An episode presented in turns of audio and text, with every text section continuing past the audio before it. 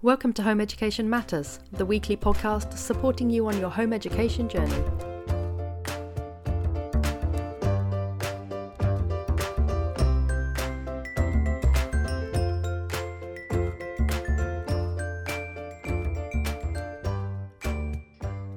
Hello, and welcome to another episode of Home Education Matters. And today I'm joined by Richard Clarke, who wrote the book Calm Pond. And we are going to be talking about how to support your child's well-being, particularly children who are perhaps primary aged. And so I'm really pleased to be joined by Richard because some of his ideas I think are really helpful for those of us who have children at home. And we just want to make sure that we're giving them the best possible grounding when it comes to supporting their health and their well-being. So first of all, Richard, thank you so much for joining me today. And do tell us a little bit about how you came to uh, play a role in the home education community? Uh, yeah, there's, there's, two things really. Regarding home education, I suppose there's, there's been two uh, main reasons that I, am interested in that community. First of all, I was a deputy head teacher in a in a big secondary school. Um, which I, I, I am not now because my, my, son's autistic and, and I decided to go part time because he needed that extra help. He struggled with after school and before school clubs, etc. Um, but I dealt a lot with with parents who were considering home education and, and sometimes gave them uh, sort of lesson packs, etc. Because I could understand fully the reasons for why they they, they wanted to go that way. Um, and I'm in a in a sort of similar position, I suppose, in the sense of they've come from a very small primary school of some of the children to a, a, large secondary school, and it's very, very different for them, and and, it, and it's too difficult for them to cope with. Um, so on that score, but also on the score which I've just said there, because I am aware of the possibility that my son, who is in a very nice primary school at the moment, could well end up uh, being home educated because there are is the potential that he could struggle at secondary school. Um, so I've got sort of two interests. I've been in the secondary school as a teacher where I've dealt with parents who home educate, and I could well become an home educator myself in the future. I think that scenario where a parent has their child in a in a kind of like cuddly feely primary school, but feels that looming, slightly daunting secondary school coming towards them. I think that is a very common scenario amongst home educators. And I think there's generally three categories of home educators. This is very broad. One category never put their children into school. The second one take them out either around SATs or going into secondary school, so year six, year seven, and the other ones take them out year 15, um, not year 15, year what is it? About 21 then. I know. I'm, you can tell I'm not in the school system. Uh, when they're age 15, so what's that, year 11? Year yeah, 11, yeah, 10 and 11. Exams. And yeah. that seems to be the, they seem to be the pressure points. Well, at least the first one is an ideological choice. You don't put your child mm. in school. But the other ones seem to be around the, the time of a big transition so transition yeah. from primary to secondary and i know that when i was a teacher back in the day there was actually a teacher who was responsible for the transition from primary to secondary. Yes. That was their their role because it's such a big such a big I, yeah. I did that job. I, I did that job for a spell as well. Uh, and and I think the other thing that's that's difficult for parents is obviously as well. We as a, a child now, my child would benefit from an EHCP. Okay. The problem with the HCPs are it sort of is based on what needs they're showing at the moment and what's being provided. So you're at a snuggly little primary school where actually we don't you don't have any needs, but you know the needs are coming. So that there's sort of no way with the EHCP that it takes into account what might happen and, and, and a prediction. And so you've got to let your child sink to a certain extent before then you can start saying, I need an EHCP, which there's a, there's a fault in the system there. There, there really is. And we, I noticed that as a secondary school teacher, we'd, we'd get some children and instantly you'd say, this child has, must have an EHCP. No, no. And, and and then other children who come and you're surprised they've got an EHCP in, in comparison to some of the children who haven't. And I do think it's very much based on their experiences at primary school, without, without yeah. doubt. And we did an episode on the EHCP process quite recently. And I was I didn't realize that it was all about basically school provision. You know, that basically it was like this is what You, you yeah. the school needs to be able to provide, and if they can't, you need a school that will provide these other things. So when you actually start home educating, things like they need one-to-one support and they need a relaxed, calm setting. You're doing that anyway when you home educate. So a lot of it yeah. actually becomes really quite redundant. So yeah. today we're going to be talking about the uh, supporting our child, our children's well-being. Now, this is a subject very close to my heart because obviously my background is psychotherapy and I'm now a life coach. So I do think it's very important that we uh, that we allow our children to uh, build up their muscles, their kind of well-being muscles from a young age. And that I th- always feel that this is something that school sort of drastically avoids having to do and focuses on a lot of more quantifiable things but as home educators we're able to to make that shift and to have this focus in our home education lives. So i wonder richard whether you would be able to give us um, some of your uh, main pieces of advice for our parents who want to support their children's well-being. Yeah i, I think my, my thing has always been that it's got to be a shared experience. You know, obviously, I'm I'm coming from the school background, so that as well as school emphasising it, parents are emphasising it. But obviously, for, children who are home educated, it's important of what what was traditionally called PSHCE in schools. You know, that personal social education, which is is a really important subject, but can often struggle in the sense of you know, a lot of people don't go to university and study PSHCE. So it's obviously a lot of teachers who are specialists in other subjects who then become the teachers of PSHCE. And there's so many important qualities that we need our children to have. Um, that, that I, I, feel we need to start with as young as possible. You know, the younger we start with them, and I can see children who struggled with certain things, and by the time you've got them in secondary, to a certain extent, I think it's too late. That really needs to learn, really needs to start early. And primary schools do a, do a great job. I think the more we can do, the better. And then, and then sort of coupled with that, the reason I wrote the book was that I've got to be honest with this. I, I, found my children got bored really quickly. You know, you'd start a book with 12 chapters. I started, I thought The Hobbit was a great book when I was a child, but I read chapter one and it was like they were falling asleep already. And then the thrill next night of we're doing chapter two, it, it wasn't really happening. And I always felt like I wanted stories which were short, you know, five to 10 minutes for that sort of age group between five and nine where there's meaning to it. And even if it wasn't a story they didn't enjoy, next night we're doing a different story. Um, and that's where I felt that the learning could come through because I thought what what would be good is to have stories around characteristics that you'd want your children to have, and then have a discussion point at the end of it where you can say, well, why did this character do this and why did this character do that?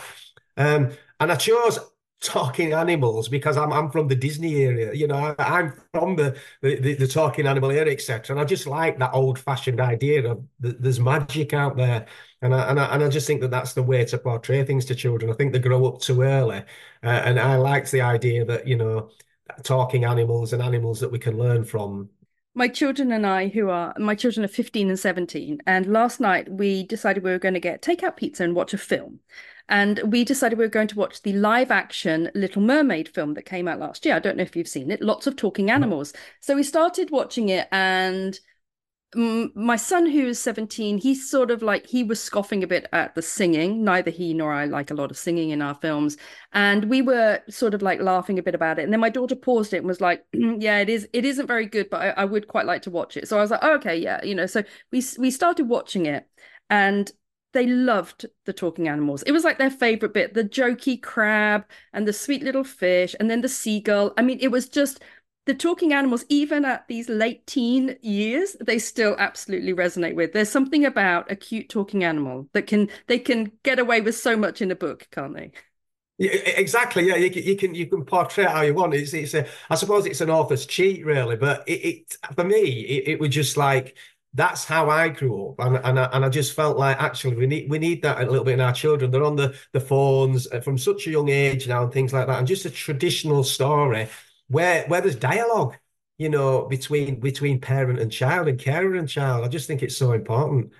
I think as well that idea of using a book as a discussion prompt is very much in a very solid long tradition isn't it this idea yeah. you know from from really very early on i'm thinking of like victorian literature just so stories things like this that were very much on this idea of what sort of lesson do you want to teach the child and i think these slightly went out of favor but i think there's been a bit of resurgence about this idea that you can actually convey through through good quality children's literature you can actually convey a certain moral message yeah, without doubt. I mean, I love, and I wrote my book before this, I said, and I can't give it the full title. It's uh, the horse, the bull, the fox, and the, and, and, and I just think I watched that and I think how how did he do that? Because all it is is is like sayings, and but, but it's such a deep message because you know I think uh, when I sit with my children and they watch that, I do have to explain it to them because at the end it's like, well, the boy didn't have a home, and at the end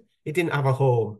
But there's so much you can talk. Yeah, but okay, what what what what could it have been? Well, you know, and, and we had a long discussion about how the animals had bonded and and they all had different personalities. And I know the psychology of it is it's actually four personalities of the same person. I think that that's the deeper meaning of it. Um, but I just think there's so many fantastic sayings and things to discuss in that. But how it's put together, I, I still can't explain myself because it actually there's not much of a story going on there. But there is so much of a story going on there. It's a really fantastic, it's a fantastic piece of work.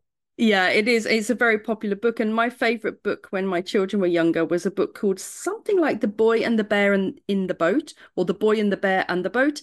And it never really, it never really became very popular, but it's a very beautiful book about uh, which is a very, very unusually written, which is just about a boy and a bear in a boat, and hmm. nothing happens. They get in the boat, they travel across a lake, and they get to the other side. Nothing, no plot, just this very beautiful, gentle dialogue between the bear and the boy.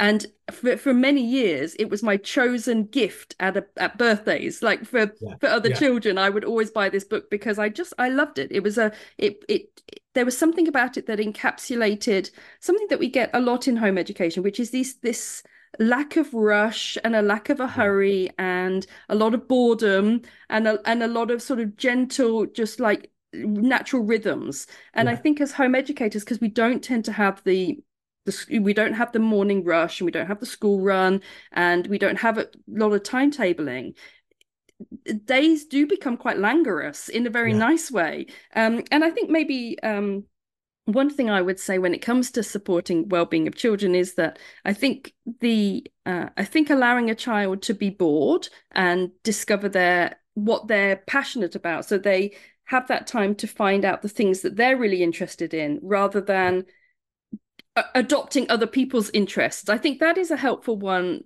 to give them something that matters to them so they understand that pe- people have different things that they care about and that's okay. Yeah, no, 100%. And, and that calm bit, that that's the, the, the thing, the reason I call the book Calm Pond.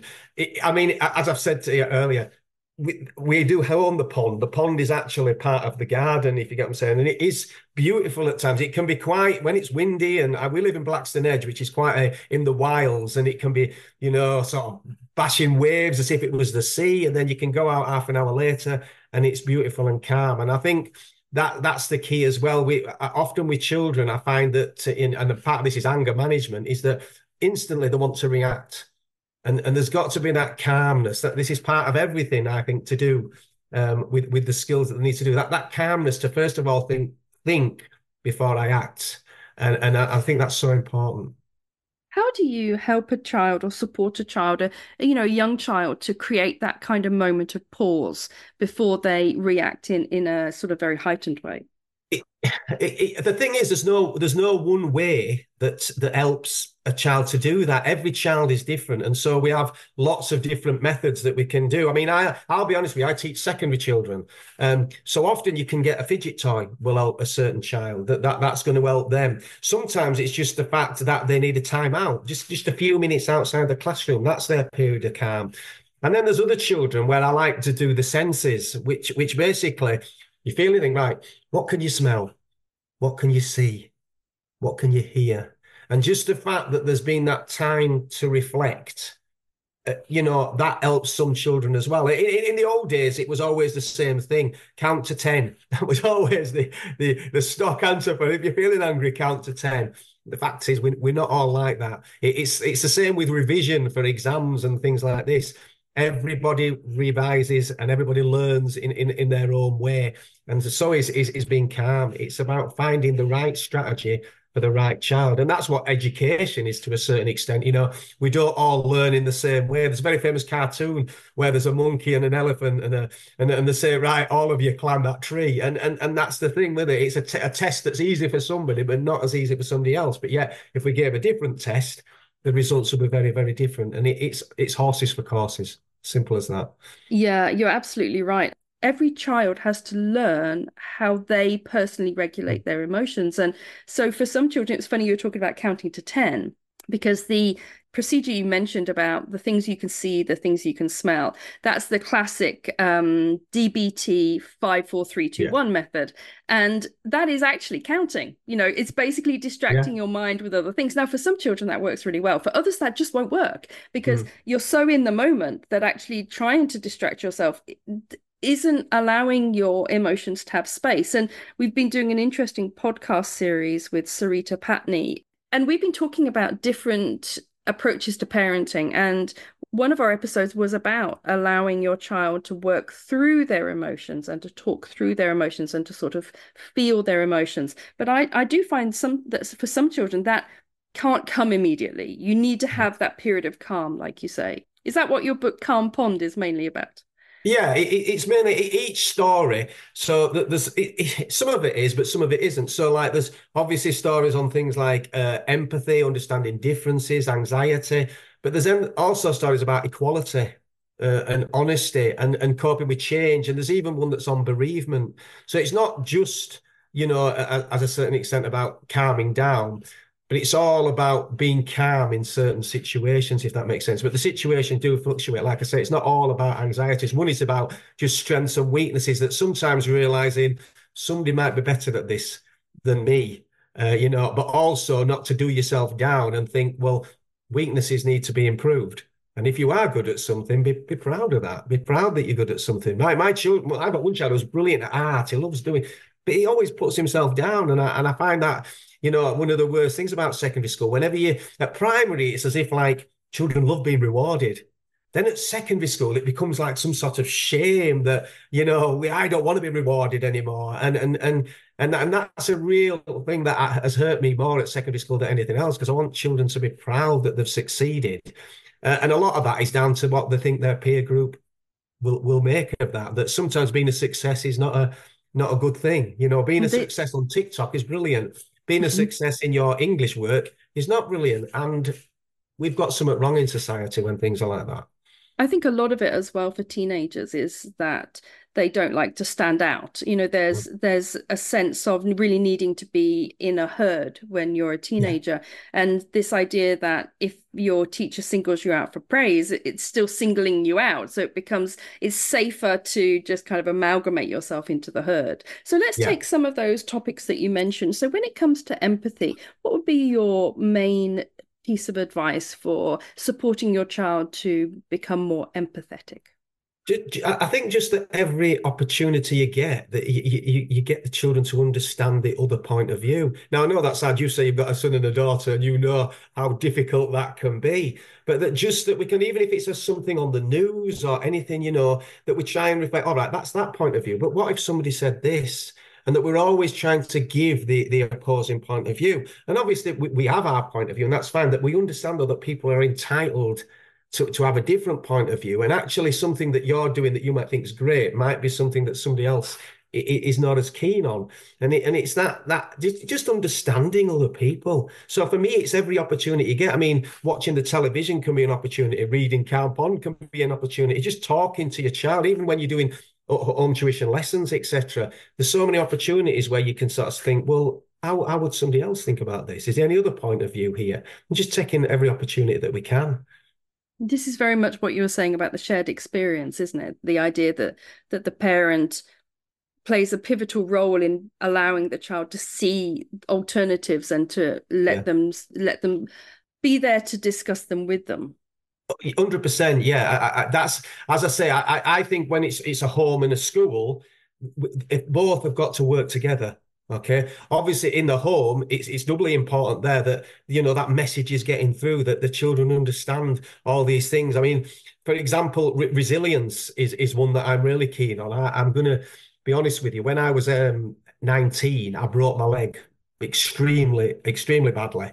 Um, to the extent of I was training to be a PE teacher. I was a, a semi-professional footballer, um, and I got told I'd, I'd not walk properly again. I'd have to give up being a PE teacher, and I'd never play football again for the rest of my life. Um, and I didn't accept that. And and basically, they gave me a a caliper that fitted in the back of my shoe. It was like a big metal um, piece of piece of material with a band around it, which was like so ungainly I could hardly walk with it. But then I kept researching myself. Well, there must be something else. And somebody said, Oh, there's this plastic thing that goes down the back of your leg. You can put it inside your sock. So I started using that. After, I must say, using Velcro to actually lift my leg up and tie it around my, my, my shin, which made it bleed, etc. But I was so determined that this this can't be it. So I would try things again, again, again. And then when I found this plastic sheet, I started running. I started changing my action. Even with football, I went from doing these things to doing something else, if you get what I'm saying. And and eventually I got I got back to, to where I was and I, I did become a PE teacher. And I even played in a national football final and was getting paid to be played. And and, and the only reason that happened was the fact that I, wasn't prepared to give up. I was so resilient, and I can't explain why I, I was resilient, why that happened, but there was something inside me that made made me think I'm not going to give up. I, I, I, I want this so badly uh, that I'm not going to give up, and and that's why I think that with, with, uh, with parents and teachers, whoever, we, we do have to make sure our children think that you know when you fall down, you get back up again to quote a famous song. But that that that you know, I really think that that's so important. And the story in the book is about a chicken, which I thought was the best one to use because I always think a chicken gives up really easily, and it's just a simple story where the chicken wants to jump over the fence. Nobody knows why, but keeps trying, keeps hitting the fence, smacking the face, da, da, da, da, keeps getting tips on how to run faster, how to flap her wings quicker, keeps getting a and eventually she reaches the wall because all she wants to see is the sun come down and the horizon and, and, and the beautiful sights that everybody's seeing that she's never never had. But that is basically me because I wanted to be in that place, if that makes sense. So resilience is a big one for me because of, of my personal experience, but and also the fact I see children give up far too quickly. Uh, and I think it's really important that we realize that actually failure and weakness is is not a is not a bad thing. And and sometimes sadness isn't a bad thing. Um, you know, I think that, that it's it's important that we understand that those things can make us grow. I think resilience is such a um, is such a popular concept at the moment. I know there's there's a book called Grit, I think, and there are other there's a lot of studies uh, going on in psychological departments in America as we speak on the importance of resilience and how it's one of the most clear indicators of success in life is resilience. But I know that there's also a, a, a slight backlash against the idea of resilience because for some neurodivergent people, it, resilience it, it's a it's a concept that doesn't really fit with their life experience. But how would you say um, how would you say you can build resilience? Because it sounds like you kind of were born with it, or maybe didn't realize yeah. you had it until you were tested. Yeah, that's the thing. I can't explain where it come it came from, but I, I, just think it's that it's that determination that I, I want something and I, am I'm, I'm going to try and, and keep getting it. Um, and and that basically, I suppose it's also encouragement of people around you. I think if if the people around you are positive and say you can do this, you can do this. I always remember when I, I was told in the hospital, um, the, the the, the surgeon or the, the, consultant, it was called then, wasn't a particularly nice chap. If I was really honest, it was he was very matter of fact, and it, it was very much like you did this playing football, so it's self inflicted anyway. It was not pleasant. And he said, it is a one in a million chance that you will ever, ever be a PE teacher, and then walked off. And the nurse at the far side heard him say this, and she just walked over and she said, "Perhaps you're that one in a million, eh?" And just that at that time, you know what I mean? It, it, it's it's those things. I, I just think it's finding things that can lift you, and and and just make you feel a little bit better. It's that right that timing. So surrounding yourself with positivity and, and, and positive people. And, you know, that's not hard. It's hard at times, especially with the times we've had recently for people to always be positive. But I do think that helped me that I had, I had people around me who, who, who supported me. Um, and just also, you know, being able to laugh at yourself a little bit as well and being able to realize that sometimes I can't always. I, I remember being in the hospital and the hospital DJ came, came round and, and he was talking to me and he said, uh, Do you want me to play you a song? And, I, and and I'm there, you know, with my leg high up and everything. And I said, yeah, fine. He says, you, are a young lad. You like something in charts, wouldn't you? And I said, well, yeah, that'd be nice, you know, because he didn't have any of the songs that I liked. So he said, listen, at two o'clock, I'll put you on first. So I'll put on at two o'clock, and he says, and I've got this special song now. Here's the Proclaimers, and I could walk 500 miles. And I just thought, all, is he done that deliberately? Of, of all the songs you could, but it, it, made me smile, you know, in, in, the like lowest moment of my life. I'm a 19 year old lad being told I won't walk again. Um, and I'm getting somebody playing I could walk 500 miles. And the, the thing is, I suppose I could take it in a bad way, but I didn't I just took it as as funny. And it, and it's that building up that part of your personality. You see the funny side of things and, you know, take the positives. Yeah, and I think I think a lot of people can feel that they're just not positive people or that they find it difficult to find positives. But I would say that it's always possible to foster the yeah. the personality that does find the positives because it's just a habit that you get into. And it, so the more it's like a confirmation bias. So when when you look for negative things or you expect negative things to happen, your brain looks for them. Just like yeah. when you're on car journeys and you're looking for red cars, you see lots more red cars than you do blue cars because you're just looking for them. So if you train your brain to actually start expecting and looking for good things, you just see more of them and it alters your whole mindset. It's it's the whole basis behind the fake it till you make it kind of mugs that we and t-shirts that we see. But it actually 100%. has a oh, strong psychological founding, doesn't it? Yeah, hundred percent. And I, I've also in my personal experience as well, just make myself busy. I think I think if if if obviously you're having a downtime and then you sat on your own and you put yourself in a room on your own and you're not doing anything, then it's going to get worse for you. So even if it's taking yourself out for a walk or doing something, whatever it is, I think when you, your mind's busier, then you've more chance of positivity sinking in. If if you just sit there and and, and, and let it all sink in, it just makes you more and more depressed. And you mentioned anxiety um, as one of the things that your your book looks at, and I and I think anxiety is an issue that we see a lot in our children, perhaps not so much in younger children, but we certainly do in teenage children. And I think this idea of uh, connecting with nature, going out for a walk, combining nature and some sort of movement is a very positive one for anxiety. But are there any other any other routes that that you would recommend to support your child who may be having anxious thoughts? I, th- I think I'm going to be controversial here because I am a teacher, um, but I think our children these days are put under much more pressure than than than I was as a child. I mean, for example, I yeah, I had GCEs as they were called then, and, and A levels. Basically, kicked in when I was about 14 years old. We're now testing children from about five and six years old. And the thing is, I, I think the key is taking the pressure off when you need to. So I make it really clear to my children. This is where I'm going to be controversial you know, in, in the end, key stage two SATs tests, you go out and do your best. You, that's all it is. It's as simple as that. It's actually not really a measurement of you. It's a measurement of the school, if we were quite blunt about it, especially at key stage two. And, you know, just just do the very best that you can. And and you know, do not panic. And I've had that with both my children. They've, they accepted it and they've done quite well in the SATs. But the fact is, I know if I was a parent saying, you better do well in your SATs, you better do well in your SATs, in the end, if you do well in your key stage two SATs, well done. But actually, it can get you any GCSEs for later on in life, and it doesn't. It it's it's it's it's it's a marker. Um, and my son, remember in his key stage two SATs, was absolutely middle of the road, and yet by the end of secondary school, he got the highest A level and GCSE grades in the school. And for me, we put, you know, we try, and, and as parents, it's difficult because I'm a teacher. So obviously I'm in the education system. And, and I think for parents to sometimes think, oh, they should be doing well in the SATs. I don't want my child to fall behind. Da, da, da, Just don't put that pressure on. Just go out and do your best. It's a, it's as simple as that. So I think it's a, a case of taking the pressure off children at times as much as we can. That there's enough anxiety in school. And, you know, we've just had a, a, a COVID outbreak. I mean, how I was scared as a child that I thought that there was going to be a world war. Every time I watched the news, there was going to be a world war.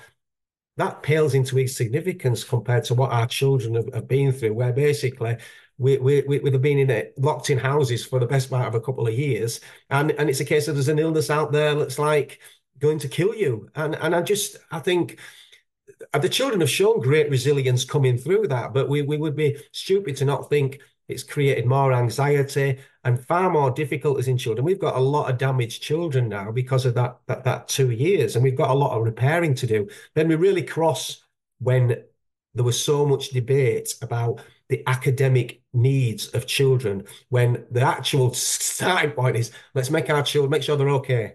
Then when they're okay, we'll worry about the academic side. It, it was Parliament were making me feel pretty sick on all sides at that side because it was this constant thing about let's keep children until six o'clock at night. You know, what that would be my worst nightmare? Nine till six o'clock at night, doing extra work. No, no, no. Let's be kind to our children. Let's make sure they're all all right. Then we'll do the extra. And it's exactly the same with home education. Don't don't be blasted at oh, they miss so much. When I mean, obviously, we were some of us were home educating at that time as well. And and and I think a, a, quite a lot of parents at that stage thought, actually, I can do this and I'm capable of doing it. It gave some people the kickstart. For other people, it made him realize it's it's the worst thing I could could ever do. Um, but it's making sure our children are well. We, we you know, we, we've got to realize they've been through something that as that as children we never went through. And and the main thing is the well. And then, then we'll worry about the academic side and, and that sort of thing. But putting pressure on children who've been through COVID to do well in exams, I'm finding that a little bit difficult. I think there should have been a lot more look into the mental health side of things. I think a lot of that is is as well just about how we assess children because hmm. obviously mm.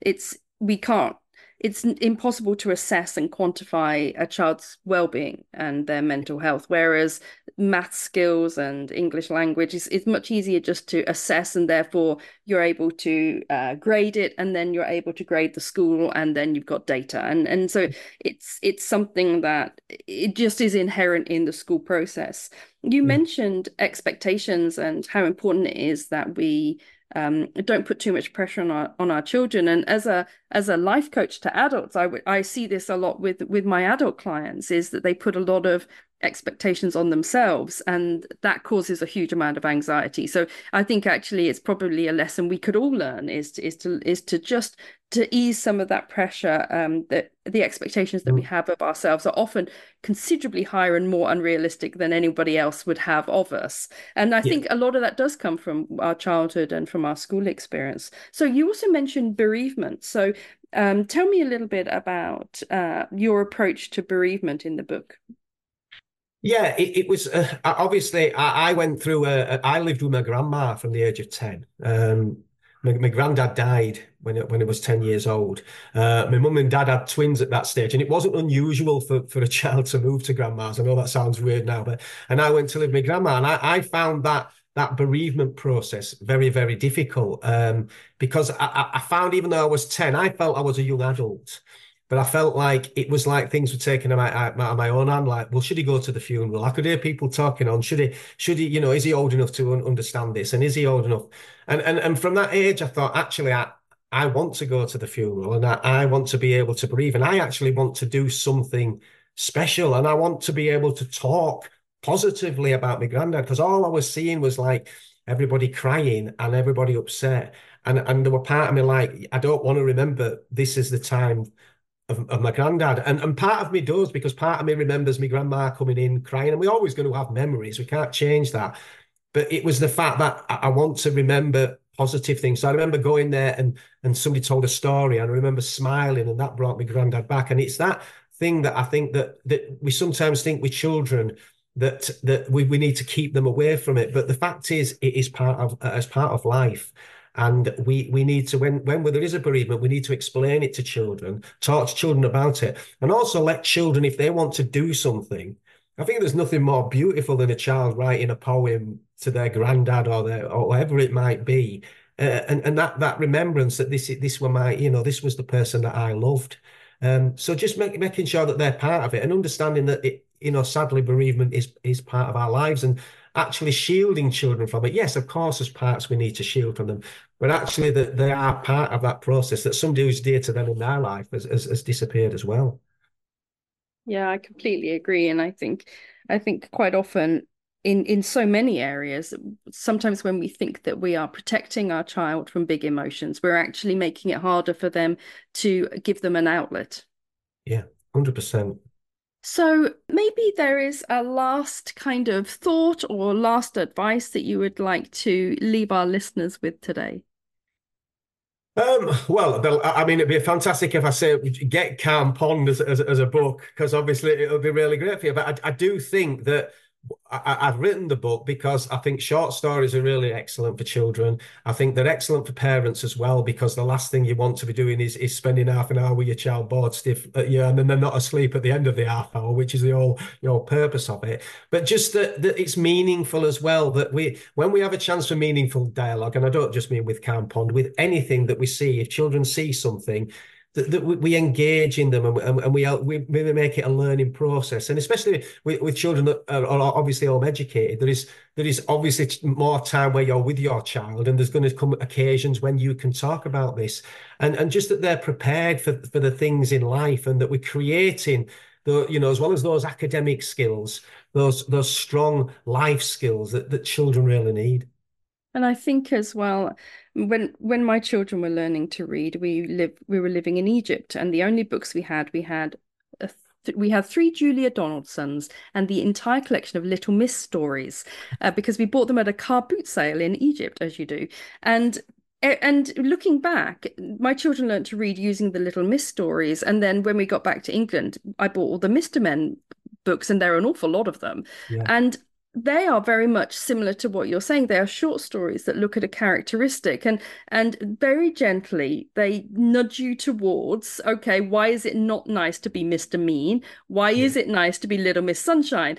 The fact that even as adults, I see girls in their 20s wearing Little Miss Sunshine t shirts hmm. because yeah. there's something about this idea that certain characteristics and certain strengths are uh, just bring us joy as a society. So, okay, so for all of our listeners, I'm sure they can find Calm Pond on Amazon. Is it on Amazon? Yeah, it, it's it's on Amazon. That that's the best place to find it at the moment. Yeah, no problem. All right. Well, thank you so much, Richard, for coming on the podcast today and talking to talking to us about your book Calm Pond, but also about how to support well-being in children. Thank you so much for coming on. No, thank you very much for your time. Thank you so much for joining us for today's Home Education Matters podcast. See you at the next one. Have a lovely day.